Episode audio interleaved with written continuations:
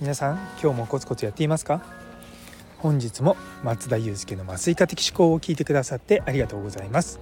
この放送はちょっと変わった真面目な凡人が毎朝6時にほんのり前向きになれる発信をしていく番組となっております。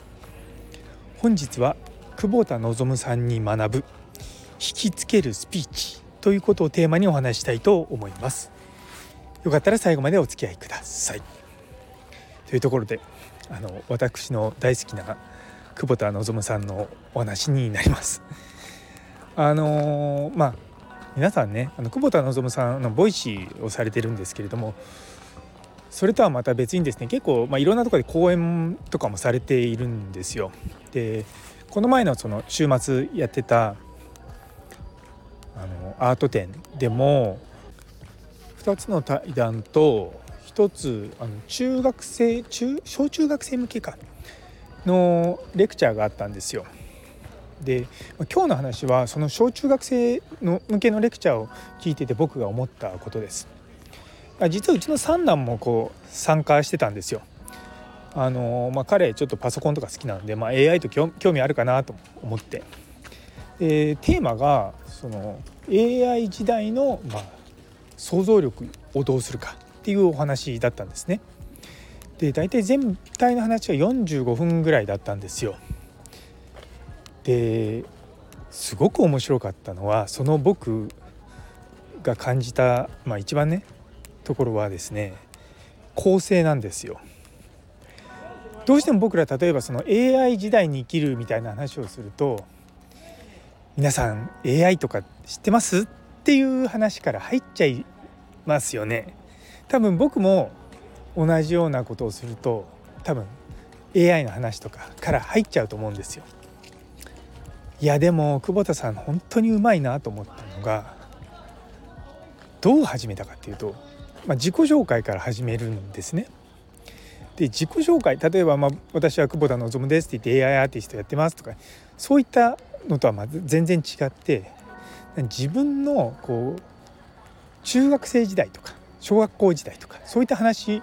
から入ったんですね。で、まあ、窪田さんのエピソードねこれ Voicy 聞いてる人はもうあああのエピソードかと思ったりとかすることはあると思うんですけどもあのー3つ大きな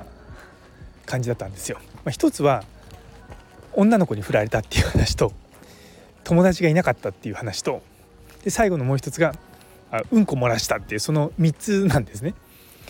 で45分の公演のうち30分はその3つの話しかほとんどもう残らないんですよ。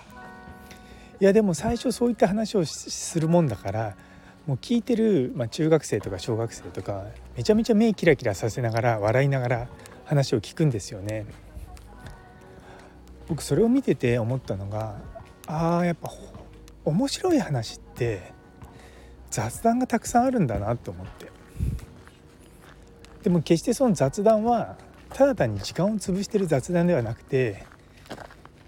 ちゃんと自分の話を聞いてもらえるためにこう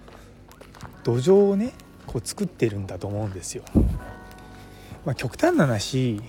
45分全部なんか座学みたいなねこう学ぶような話をしてたら多分きっと聞いてる人は飽きちゃうし疲れちゃうんですよ。特に今回の場合、まあね、小中学生向けなので。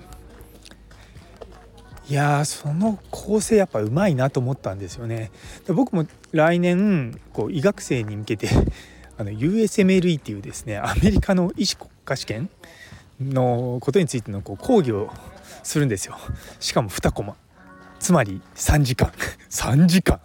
3時間ですようわ大丈夫なのかな？まあいいや でその時にいやずっと考えたのがまあ1つ1時間半なので、まあ、90分だからまあどういうふうに構成しようかなと思ってはいるんですが今その久保田さんのそれを聞いて思ったのがもう少なくとも最初の1時間はめっちゃ雑談ですね。うん、でもそうでもしないとやっぱ学生さん話聞いてくれないと思うんですよ。だって英語ができたらこんなにもいいですよとかそんな話聞いても 多分あんまそういうの響かないと思うんですよね。多分僕が学生だったら聞かないと思いますそうやっぱりそこのところで自分がそのまあ世代だったらとか自分が相手の立場だったらどうやったら話を聞こうと思うかどういう人の話だったら聞こうと思うかっていうと多分そんなにかっこよくない大人の話でもあがいてるとか何かこの人の話面白そうとかなんかそういったことがなんか必要なんじゃないかなと思うんですよね。で今ちょうどあの鴨頭さんのダイナミックスピーキングアカデミーっていうのもう来週の水曜日にまた第2項目が始まるんですけどもやっぱりこう話す内容とかそういったことをしっかり考えるってすごい大事なんだなっていうのは本当に思います。でもやっぱりその、まあ、スピーチとか、まあ、講演会もそうなんですけどもやっぱりこう自分が話したいことを話すんじゃなくて相手が知りたいことを話すと。で相手が知りたいっていうところをもっと解像度高くその実践が可能なこととかを話していくっていうのはすごく大事なのかなと思うんですよね。でそれ僕も実はその医学系の講演の時にすごく意識してることであのちょっとでも診療をよくできるようなこうエッセンスをいつもこう散りばめてるんですね。でやっぱどうしても僕ずっとこの専門的な仕事を長くやってると若干こうマインドに近いところっていうのは出てきちゃうわけですよ。でもそのマインドを例えば1時間とかの講演でもう身につけるなんてことはまあまあ言うても難しいんですね。なので何回かやっぱそういったものをこう聞いてもらうとかも大事ですしあそういうマインドを持ってる人がいるんだぐらいでいいんですよね。でちょうどその講演が全部終わった後にその久保田さんと話して「いやすごくいいあの講演でした」って言ってレクチャーとしてもすごくこう小学生たち中学生たちがこうちゃんと聞こうと思うような姿勢をまず作るっていうところがめちゃめちゃ感動しましたって言って言ったと言ったらやっぱりこう相手の子たちの立場になって考えるとそんなねずっとこう AI とはどういう技術によって作られてるのかとかそんなの聞いても何も残らないじゃないかっておっしゃったんですよね。いや本当にいや僕もその通りだなと思うんですよね。結局まあ講演聞いて楽しかったなんかそう久保田望って面白い人の話を聞いて女に振られて友達がいなくてうんこ漏らしたってその話だけでも多分すごく印象に残るんですよ。でそういえばあの久保田さんって何してる人なんだっけ？ああそうそう AI やってる人だっていうところでまた勉強すればいいと。まあそれぐらいその、まあ、学びっていうのは、まあ、特にまあ小学生とか中学生とか、まあ、いわゆるその成人教育じゃないの子たちにはそれぐらいがいいのかなと思ったんですよね。まあ、あの今度僕がやるね学生さん向けは さすがにね3時間のうち2時間をなんかうんこ漏らしたとかそんな話してたら多分後であの 大学から怒られちゃうのでしちゃんとあの学びになるようなこともねあの、まあ、求めてくれるような多分年齢だとは思うのでそうそこはしっかり僕も作り込んでいこうかなとは思うんですがそうでもそうそう思うと僕もちょっと気が楽になったんですよ。そう3時間何話そうかなと思ったんですけどそのうち1時間は、ま、ざっくばらんとした雑談でいいと言われば私あの雑談だったらいくらでも喋りますからね 雑談だったらいくらでも喋るとか言ったらあの問題ですけども特に目の前に人がいると、まあ、相手の反応を見ながらいろいろと話を膨らましたりとかそういったの、まあ、得意ってわけじゃないんですけども。そう。昔ですねあの麻酔をねかける時にですね全身麻酔かけるとあの相関っていって呼吸のチューブを口から喉の方に入れるんですが患者さんが寝てからそのチューブ入れるまでちょっと1分か2分ぐらい待たなきゃいけないんですよ。あのいくつかの薬が効くのを待つために。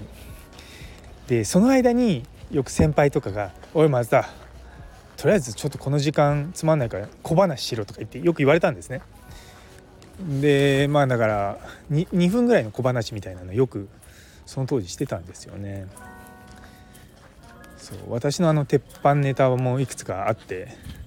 そうだんだんそれが尾ひれ歯ひれがついてですねなんかより面白くなってるのかもしれないとか思いながらねでもやっぱそういった雑談を踏まえてやっぱりちゃんとこう場の雰囲気を作るって場の雰囲気作るってめちゃめちゃ重要なんだなって思いましたね。そうそれができないとやっぱりいい講演をしてものれんに腕押しみたいになっちゃうわけですよ。うん、ちゃんと相手に響くようなもちろん喋り方も大事なんですけども響くような雰囲気を作らせるっていうのがあこれが大事なんだなっていうのを改めて思いました。